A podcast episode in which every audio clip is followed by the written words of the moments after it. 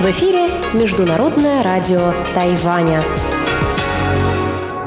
Здравствуйте, дорогие друзья! В эфире Международное радио Тайваня, студию микрофона Чечены Кулар. Сегодня 3 мая, пятница, и в ближайший час вас ждут выпуск новостей, а затем передача «Азия в современном мире» с Андреем Солодовым, экскурсия на Формозу с Марией Ли и ностальгия с Лилией У. Оставайтесь с нами.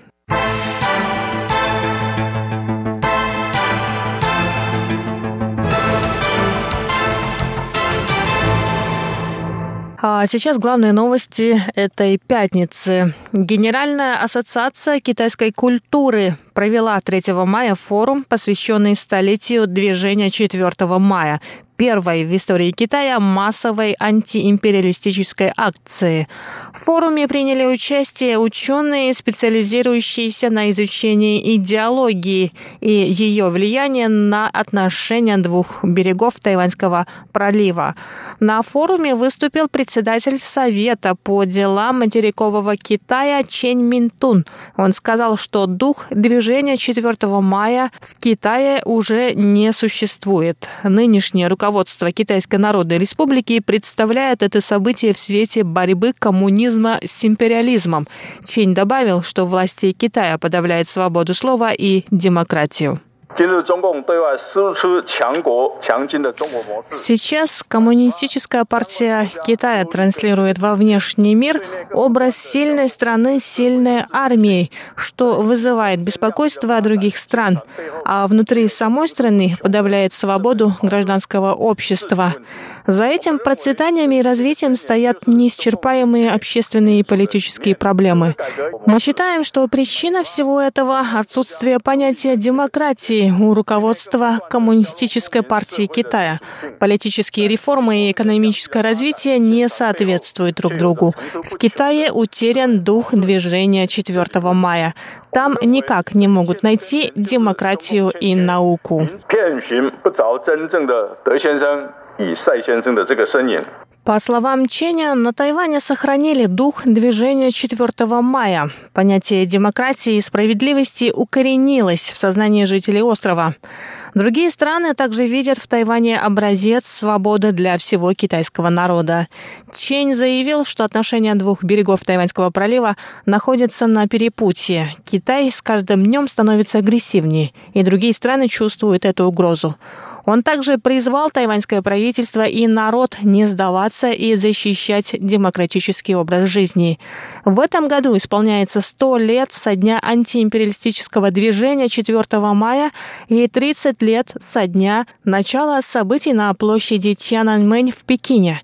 Чень процитировал слова президента Цай Инвэнь и сказал, что демократия – ключевое понятие, на котором должно быть основано развитие тайваньско-китайских отношений.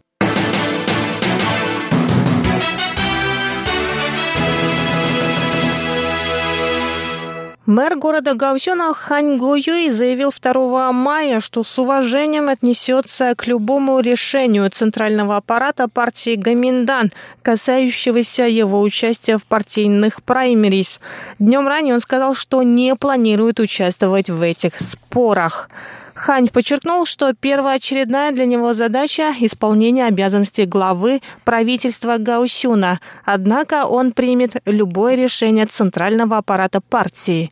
Он добавил, что не вникает в дела партии, а также в вопросы дипломатии, обороны страны и энергетики, посвящая все время работе во благо жителей южного тайваньского города. На заседании городского собрания Гаусюна утром 3 мая Хань Гаюй вновь заявил, что вопрос о его участии в праймерис Гаминдана остается открытым.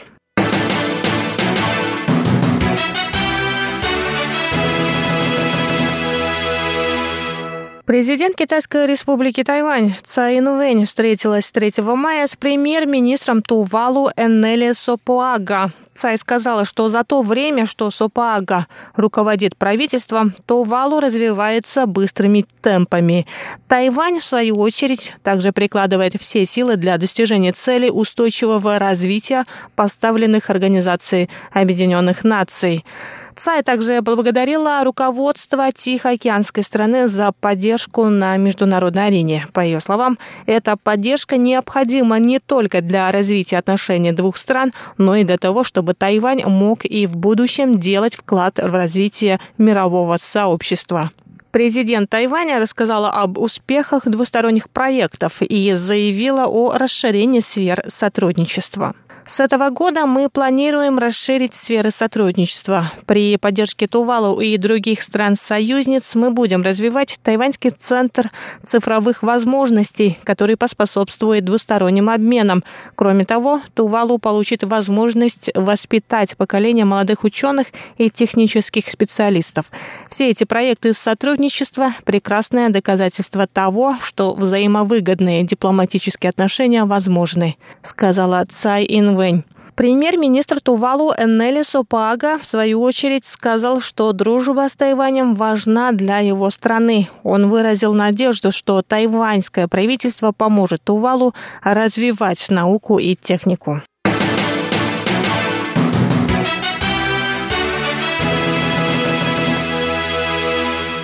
Тайвань оказался на третьем месте по гостеприимству среди всех стран мира. Об этом стало известно по результатам голосования на сайте бронирования отелей booking.com. Опрос проводился с 14 декабря прошлого года. В нем приняли участие 21 500 путешественников из 29 стран. Они оценили опыт путешествий в своей стране и в других странах мира. По мнению 70 57% тайваньцев Тайвань более гостеприимен по сравнению с другими странами. Таким образом, в этом опросе Тайвань занял почетное третье место. В четверку самых гостеприимных стран, по мнению жителей этих же стран, попали Таиланд, Индонезия, Тайвань и Мексика. В 2018 году на сайте того же сервиса проводился опрос, участники которого голосовали за самую дружелюбную страну. В том рейтинге Тайвань занял пятое место. Наиболее излюбленное путешественниками место на Тайване – мыс Элуаньби на юге острова. И на этом выпуск новостей подходит к концу. Главные новости этой пятницы для вас подготовила Чечена Кулар. Далее вас ждут передачи «Азия в современном мире», «Экскурсия на Формозу» и «Ностальгия». А я с вами на этом прощаюсь. До скорых встреч на волнах Международного радио Тайваня.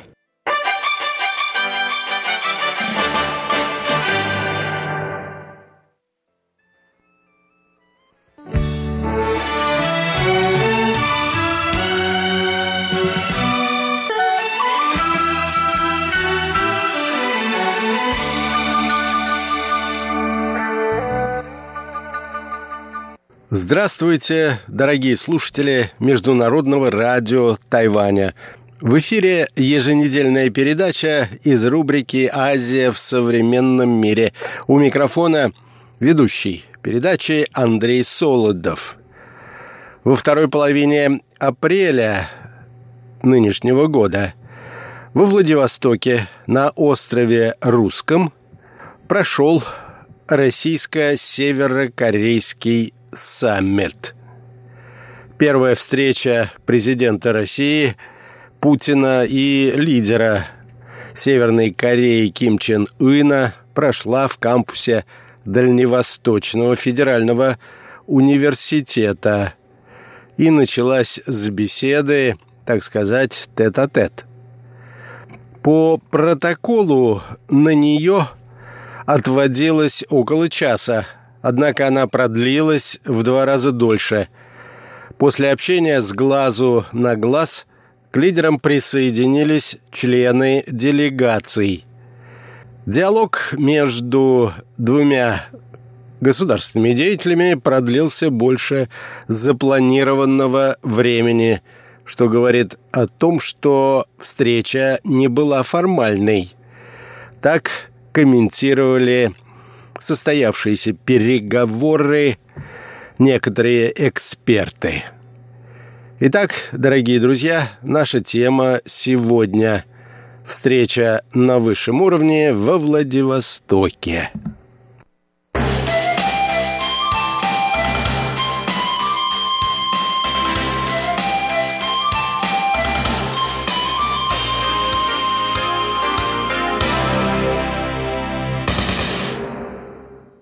На саммит Ким Чен Ын прибыл заранее. Его поезд пришел во Владивосток заблаговременно. Однако к началу переговоров Ким Чен Ын опоздал на полчаса. Третий представитель правящей в КНДР без преувеличения династии поблагодарил российского президента – за то, что тот преодолел тысячи километров, чтобы прилететь из Москвы и встретиться. Дед и отец Ким Чен Ына также приезжали в СССР и Россию на поездах. Последний визит северокорейского лидера в Россию состоялся в 2011 году. Тогда в Улан-Удэ – для встречи с Дмитрием Медведевым приезжал Ким Чен Ир. Тот визит в Россию стал для него последним. В декабре 2011 года он умер. И в результате главой государства стал Ким Чен Ын. Мы смогли поговорить и об истории наших отношений, поговорили о сегодняшнем дне – о перспективах развития двусторонних связей. Поговорили, разумеется, и о ситуации на Корейском полуострове, заявил российский президент.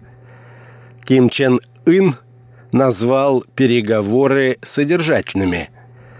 Надеюсь, что наши переговоры продолжатся в том же полезном и конструктивном плане, заявил лидер Северной Кореи. Своего собеседника Путин характеризовал как человека достаточно открытого, который может участвовать в свободной дискуссии.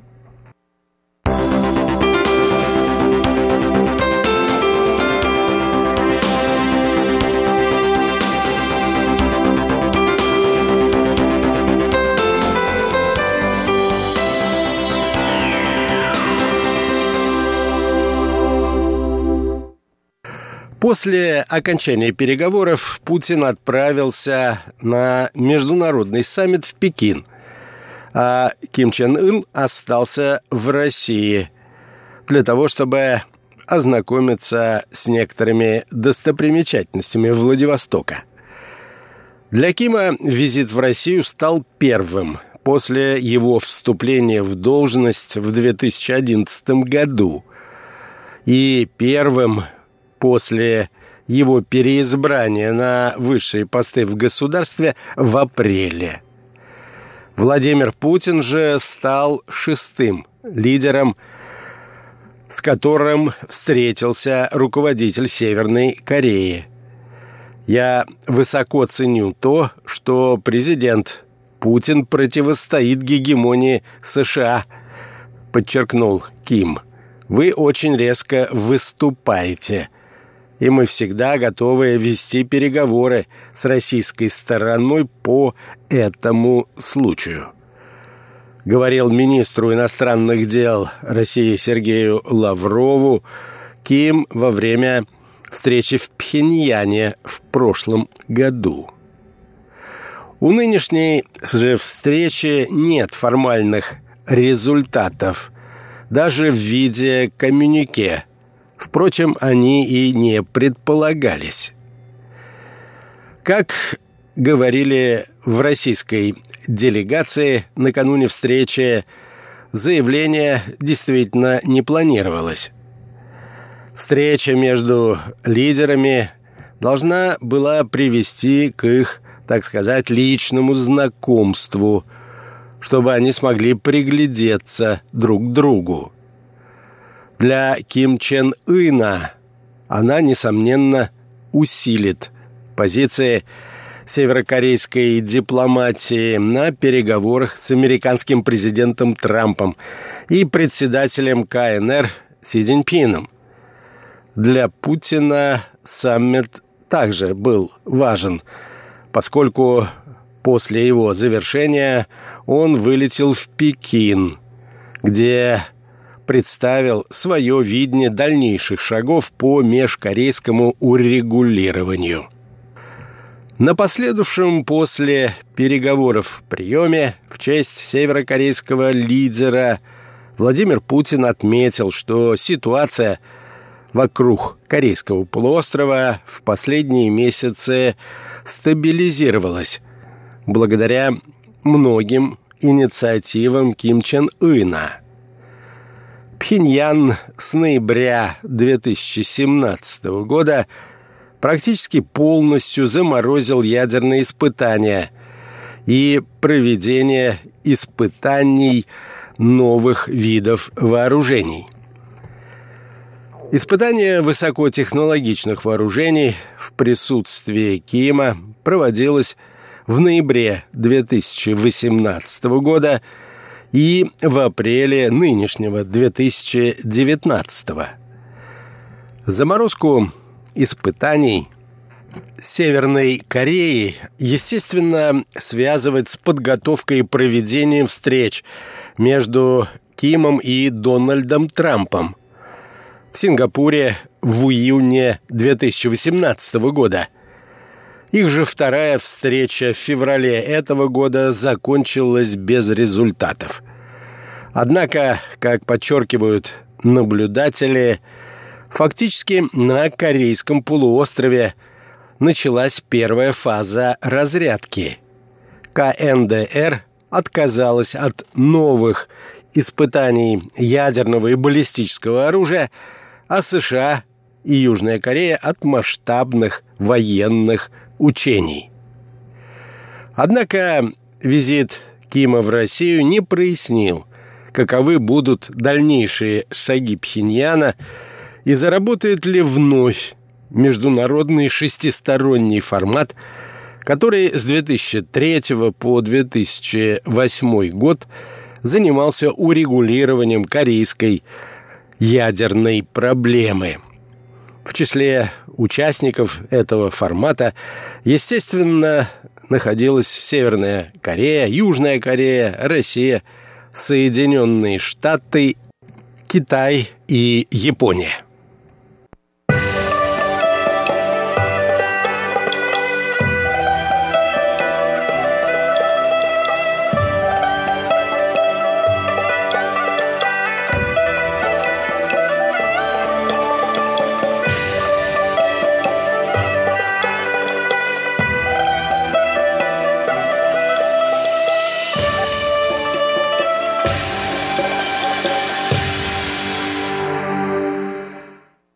Не знаю, нужно ли прямо сейчас возобновлять действие этого формата, заявил по итогам переговоров Владимир Путин. Но я глубоко убежден, что если мы дойдем до ситуации, когда нужно будет вырабатывать какие-то гарантии одной из сторон, в данном случае гарантии безопасности КНДР – то без международных гарантий не обойтись.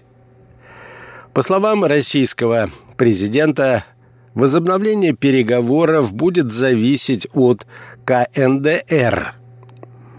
Если ей будет достаточно гарантий только со стороны США или со стороны соседа с юга, Южной Кореи, очень хорошо.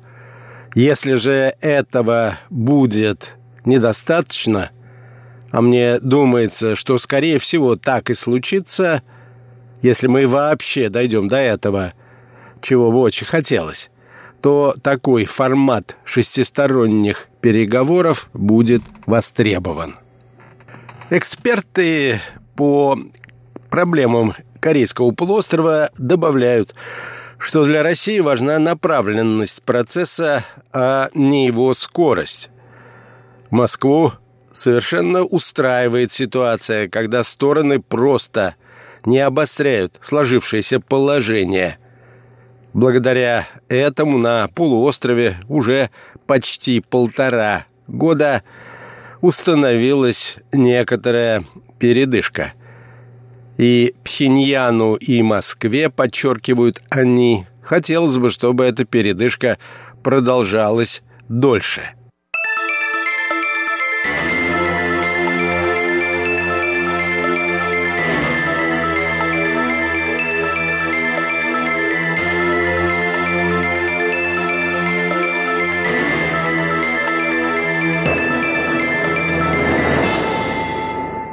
Напомню, что созданием боевых ядерных зарядов и баллистических ракет-носителей Пхеньян озаботился при Ким Ир Сене. При Ким Чен Ире были достигнуты первые успехи. В 2005 году Северная Корея заявила о создании ядерного оружия. В 2006 году – провела первый ядерный взрыв. Разработка и испытания шли в нарушение договора о нераспространении ядерного оружия.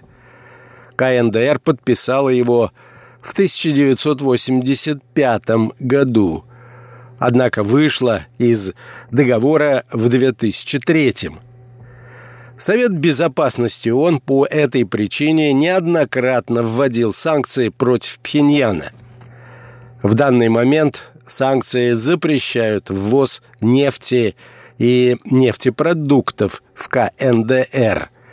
Создание совместных предприятий с участием северокорейского капитала, а также экспорт северокорейского текстиля, газового конденсата и жидкостей в государства, члены ООН. Об этом говорилось в резолюции – Совета Безопасности ООН 2375. Полностью запрещен экспорт из КНДР угля, железа, свинца и морепродуктов. Резолюция 2371. Также запрещен экспорт из КНДР в другие государства золота, ванадия, титана, редких и редкоземельных металлов. Резолюция 2270. Также санкции запрещают северокорейским гражданам работать за рубежом.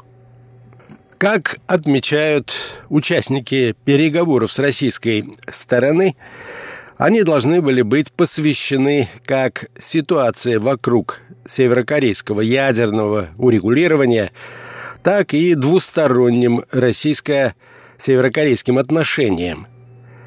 С российской стороны в переговорах в расширенном составе участвовали вице-премьер Юрий Трутнев, министр транспорта России Евгений Дитрих, сопредседатель Межправительственной комиссии России и КНДР, глава Минвосток развития – Александр Козлов, глава российских железных дорог Олег Белозеров, зам министра энергетики России Анатолий Яновский.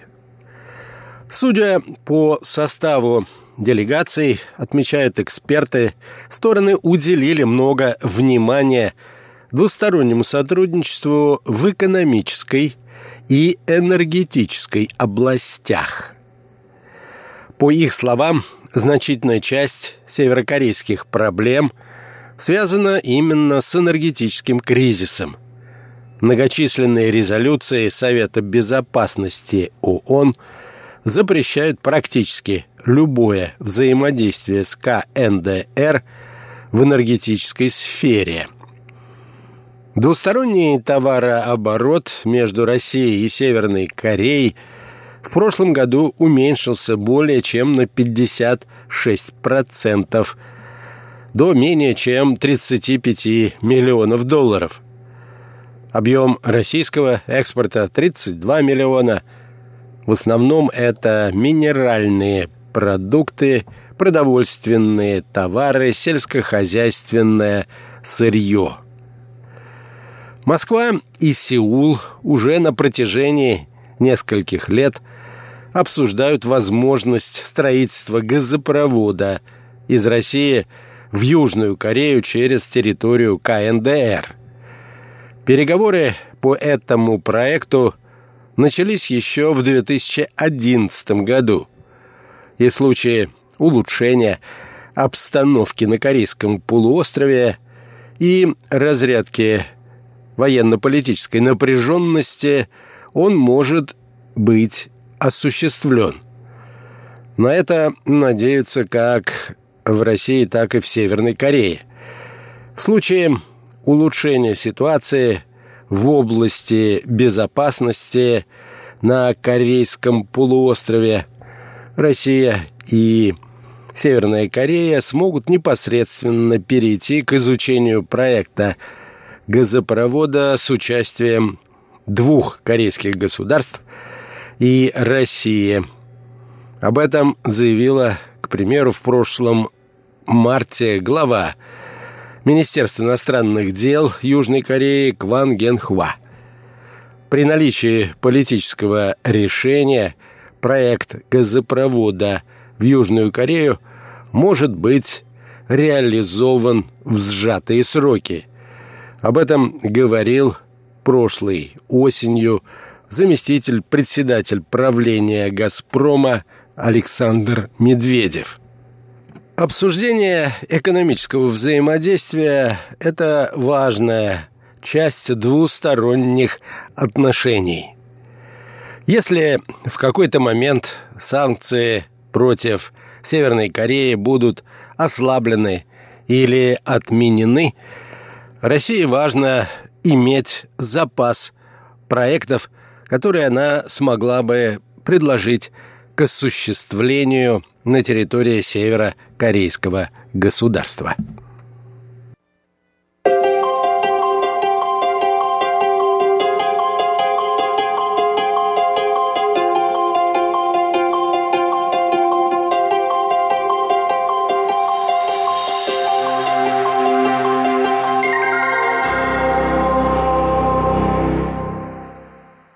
На этом, дорогие друзья, позвольте мне завершить нашу очередную передачу из рубрики «Азия в современном мире». Сегодня речь шла о встрече в Верхах во Владивостоке между руководителями России и Северной Кореи. Передачу, как обычно, подготовил и провел Андрей Солодов. Всего вам самого доброго, дорогие друзья – Будьте здоровы и до новых встреч на волнах нашей радиостанции. До свидания.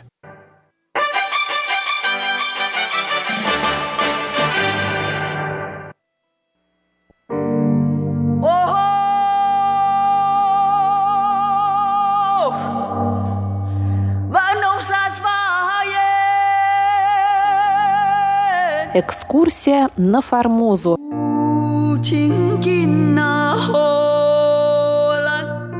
Программу Международного радио Тайваня продолжает пятая передача из цикла «Экскурсия на Формозу», которую ведет Мария Ли. Цикл «Экскурсия на Формозу» основан на одноименной статье Павла Ибиса, российского моряка и путешественника – Статья была издана в 1876 году в журнале «Морской сборник». В 1875 году Павел Ибис предпринял пеший поход с юга на север Тайваня. Целью его путешествия было наведение антропологических справок о тайваньских аборигенах.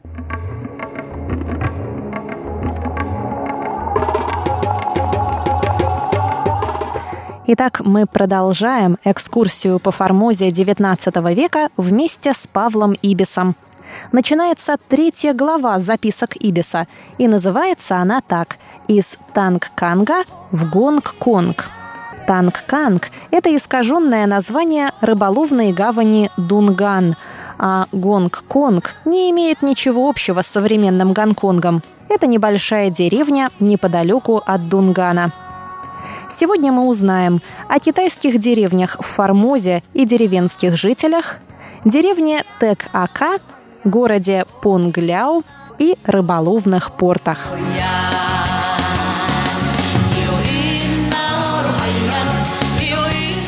Китайские деревни в Формозе и деревенские жители. В воскресенье после обеда я простился со своим любезным хозяином. Эр, по собственному опыту, особенно советовал мне по возможности избегать столкновения с мандаринами и никому не говорить о своем намерении посетить туземцев, если не желаю, чтобы мандарины мне мешали дал мне еще, как медик, некоторые наставления относительно сохранения здоровья в лихорадочном климате Лонг-Кяо и пожелал мне успеха. Ночь думал я провести в Тек-Ака, самой южной станции медицинской миссии. Это одна из тех прелестных деревень, которыми усеяна вся низменная часть Южной Формозы – и которые делают эту местность одной из самых красивых, когда-либо виденных мною. Совершенно скрытые в тенистых рощах исполинского бамбука с чистенькими домиками, окруженными орековыми пальмами и бананами, эти деревни напоминают скорее группы дач, чем жилища трудящегося народа. И сами люди здесь как-то довольнее, счастливее, веселее, чем в городах. Здесь не поражает вас бедность и нищета, не оскорбляет нахальство и грубость, а честность и гостеприимство оставляют самые приятные воспоминания. Это вовсе не те китайцы, с которыми мы сталкиваемся в открытых торговых портах, где они заразились манией делать доллары, где иногда сами европейцы вызывают их на дерзости своим высокомерным обращением и по возможности ухудшают еще их дурную репутацию искаженными фактами и поверхностными замечаниями. Это мы их испортили, мы сами и наши доллары, сказал мне в Такао почтенный европеец, живший уже давно в Китае, когда я завел речь о развращенности шанхайских и гонконгских китайцев. Я не верил ему, но впоследствии убедился в справедливости этого резкого замечания – и стыдился своего предрассудка и недоверчивости, с которой я относился к здешним деревенским жителям. Везде меня встречали с непритворным радушием, и когда уходил, то только подарками мог платить за гостеприимство, денег ни за что не брали. Мои вещи лежали всегда открыто, даже когда я уходил на несколько дней, и никогда не случалось пропажа. Но это там, где европейцы еще не были. Деревня Тек-Ака. В Тек-Ака, видно, знали уже, что я намерен переночевать у них – потому что у ворот встретили меня староста, священник и еще некоторые другие представители и повели в миссионерский дом, где меня ожидал уже готовый ужин. Постепенно собралась в доме почти вся деревня и с любопытством осматривала меня, мое платье и вещи. Эскизы, которые я набросал в Тангканге, очень понравились, и многие попросили меня снять с них портреты, на что я охотно согласился. Вообще, я провел приятный вечер между этими добрыми и гостеприимными людьми, предусмотрительность которых дошла даже до того, что провожали меня со свечками когда я вышел подышать воздухом под темные аллеи бамбука. С рассветом 13-го я отправился дальше, наняв еще одного кули, так как мои не знали дальнейшей дороги. прошли красивую, оживленную местность. Везде кипела работа. Собирали сахарный тростник, сажали рис или приготовляли поле под него. И тяжелые вазы медленно тянулись по дороге, производя страшный визг от несмазанных колес. К 11 часам я прибыл в Понгляу и остановился позавтракать и отдохнуть немного, что, впрочем, не вполне удалось мне, так как толпа любопытных около меня была громадная, и не было средств удалить их. Город Понгляу и рыболовные порты. Понгляо – это современный Фанляо, где, между прочим, у МРТ есть передающая подстанция. А вот каким его описывает Ибис в 1875 году. Понгляо – небольшой приморский городок в 5000 жителей, которые все занимаются рыболовством. Вдоль самого берега тянется ряд сараев для соления и сушения рыбы, которые вывозятся отсюда в Амой и Тайванфу. Рыбаки выезжают на ловлю на бамбуковых плотах, которых здесь бесчисленное множество. Они употребляются по всему западному берегу Формозы, где по причине отмелей и рифов шлюпки неприменимы. В Понгляу стоит гарнизон в 500 солдат. Здесь, собственно, кончаются китайские владения и начинается горная область туземцев. Только по берегу рассеяно несколько деревень китайских рыбаков, но это смельчаки, которые, гонимые нуждою, решились селиться близ опасных дикарей и искать их дружбы. Дикари действительно терпят их. Они им нужны, как поставщики оружия, одежды и разных безделушек. Выйдя из Понг-Ляо, я по просьбе своих кулей зарядил ружье и револьвер. Дорога, или вернее едва заметная тропинка, шла теперь вдоль самого морского берега по песку и булыжнику – Горы теснились все ближе и ближе к берегу. Местность делалась пустыннее и суровее. Через полтора часа я увидел, наконец, жалкие хижины деревни Ламсио. Полуденная жара, усталость и жажда заставили меня завернуть сюда. Уважаемые друзья, на этом мы заканчиваем сегодняшнюю часть нашей экскурсии по Формозе в компании с Павлом Ибисом. Передачу подготовила и провела Мария Ли.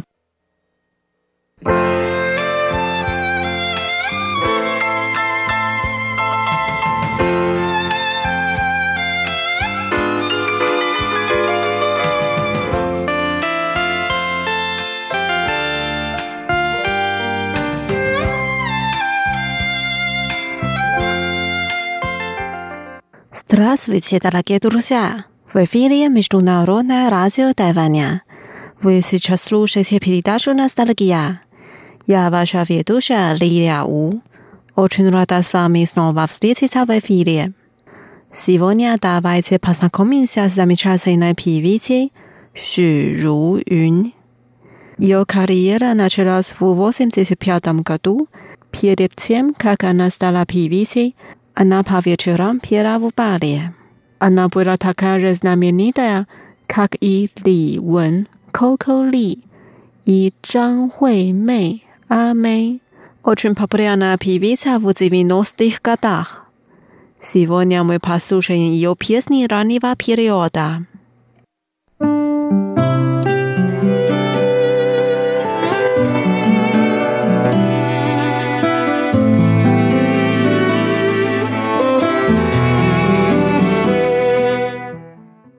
Первая песня называется «Лейхай» море слез. В песне так поется «Разве тебе не жарко? что моя любовь вылилась в море. Печальная прошлое, словно прилив, похоронила меня.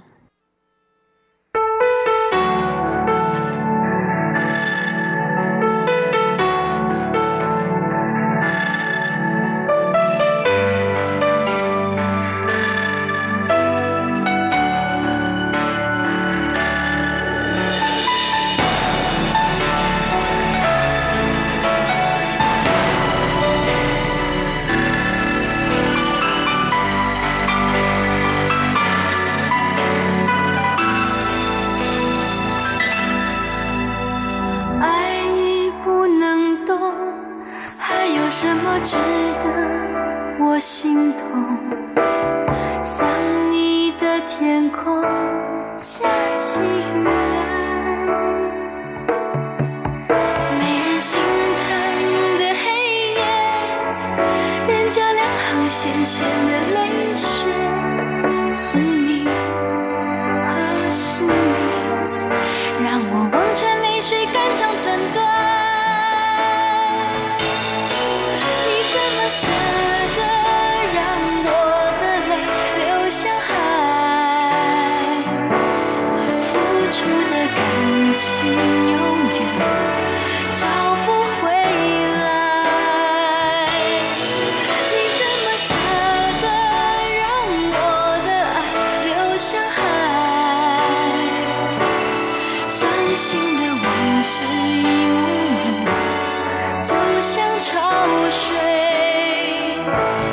江湖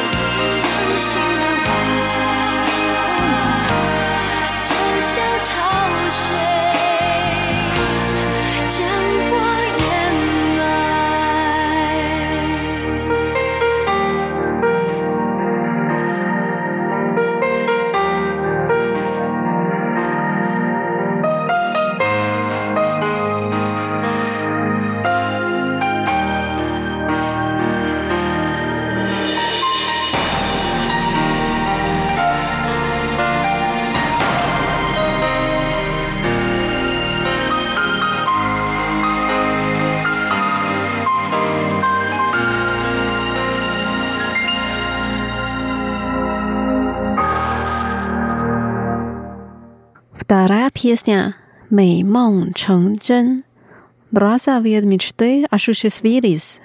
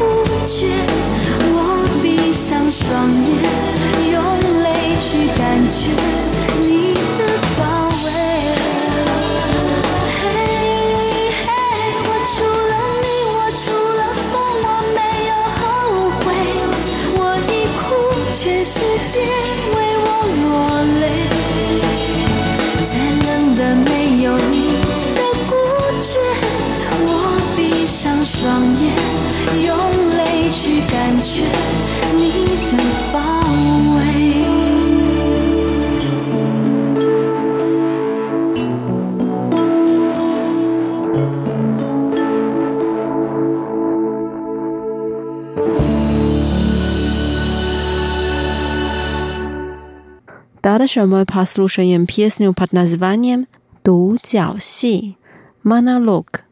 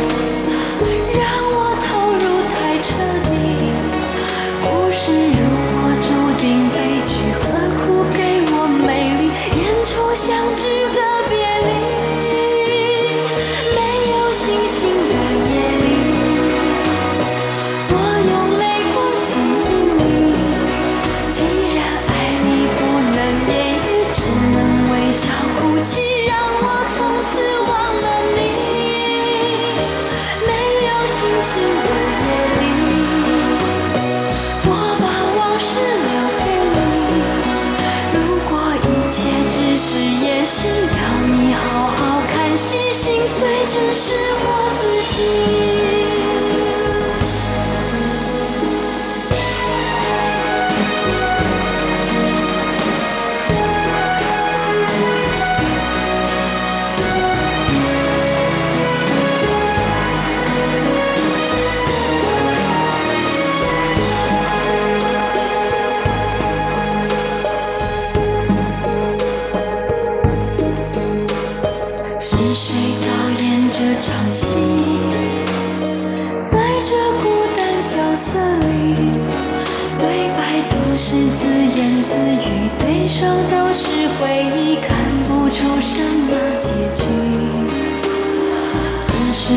中全是你。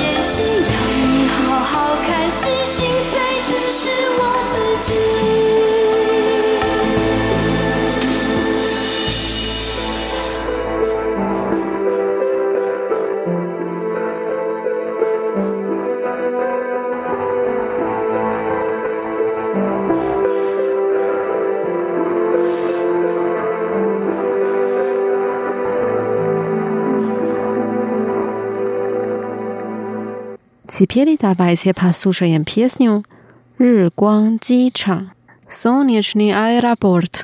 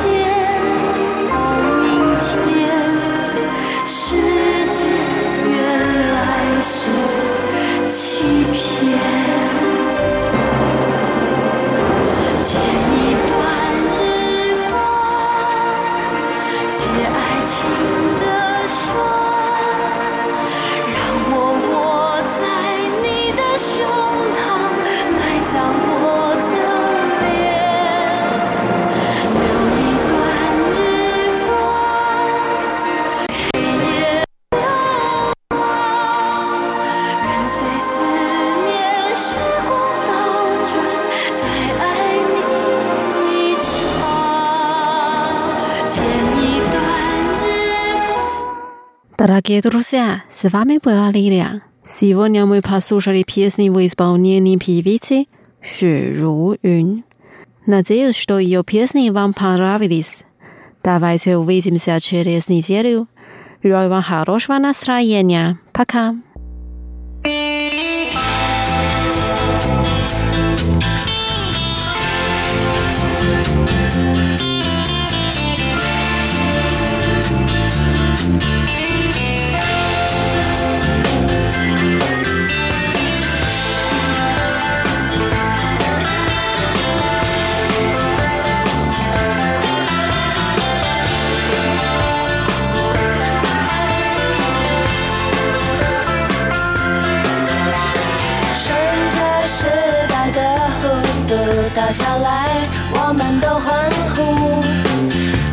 生活过得满足，不管小跑小白兔，趁着热闹的店聚杀起来，我们不在乎。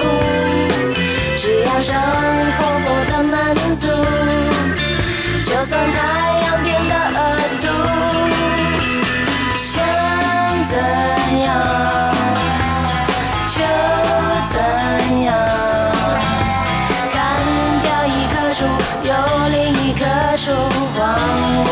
起舞，我们用一百棵树写成一千张遗书，再盖。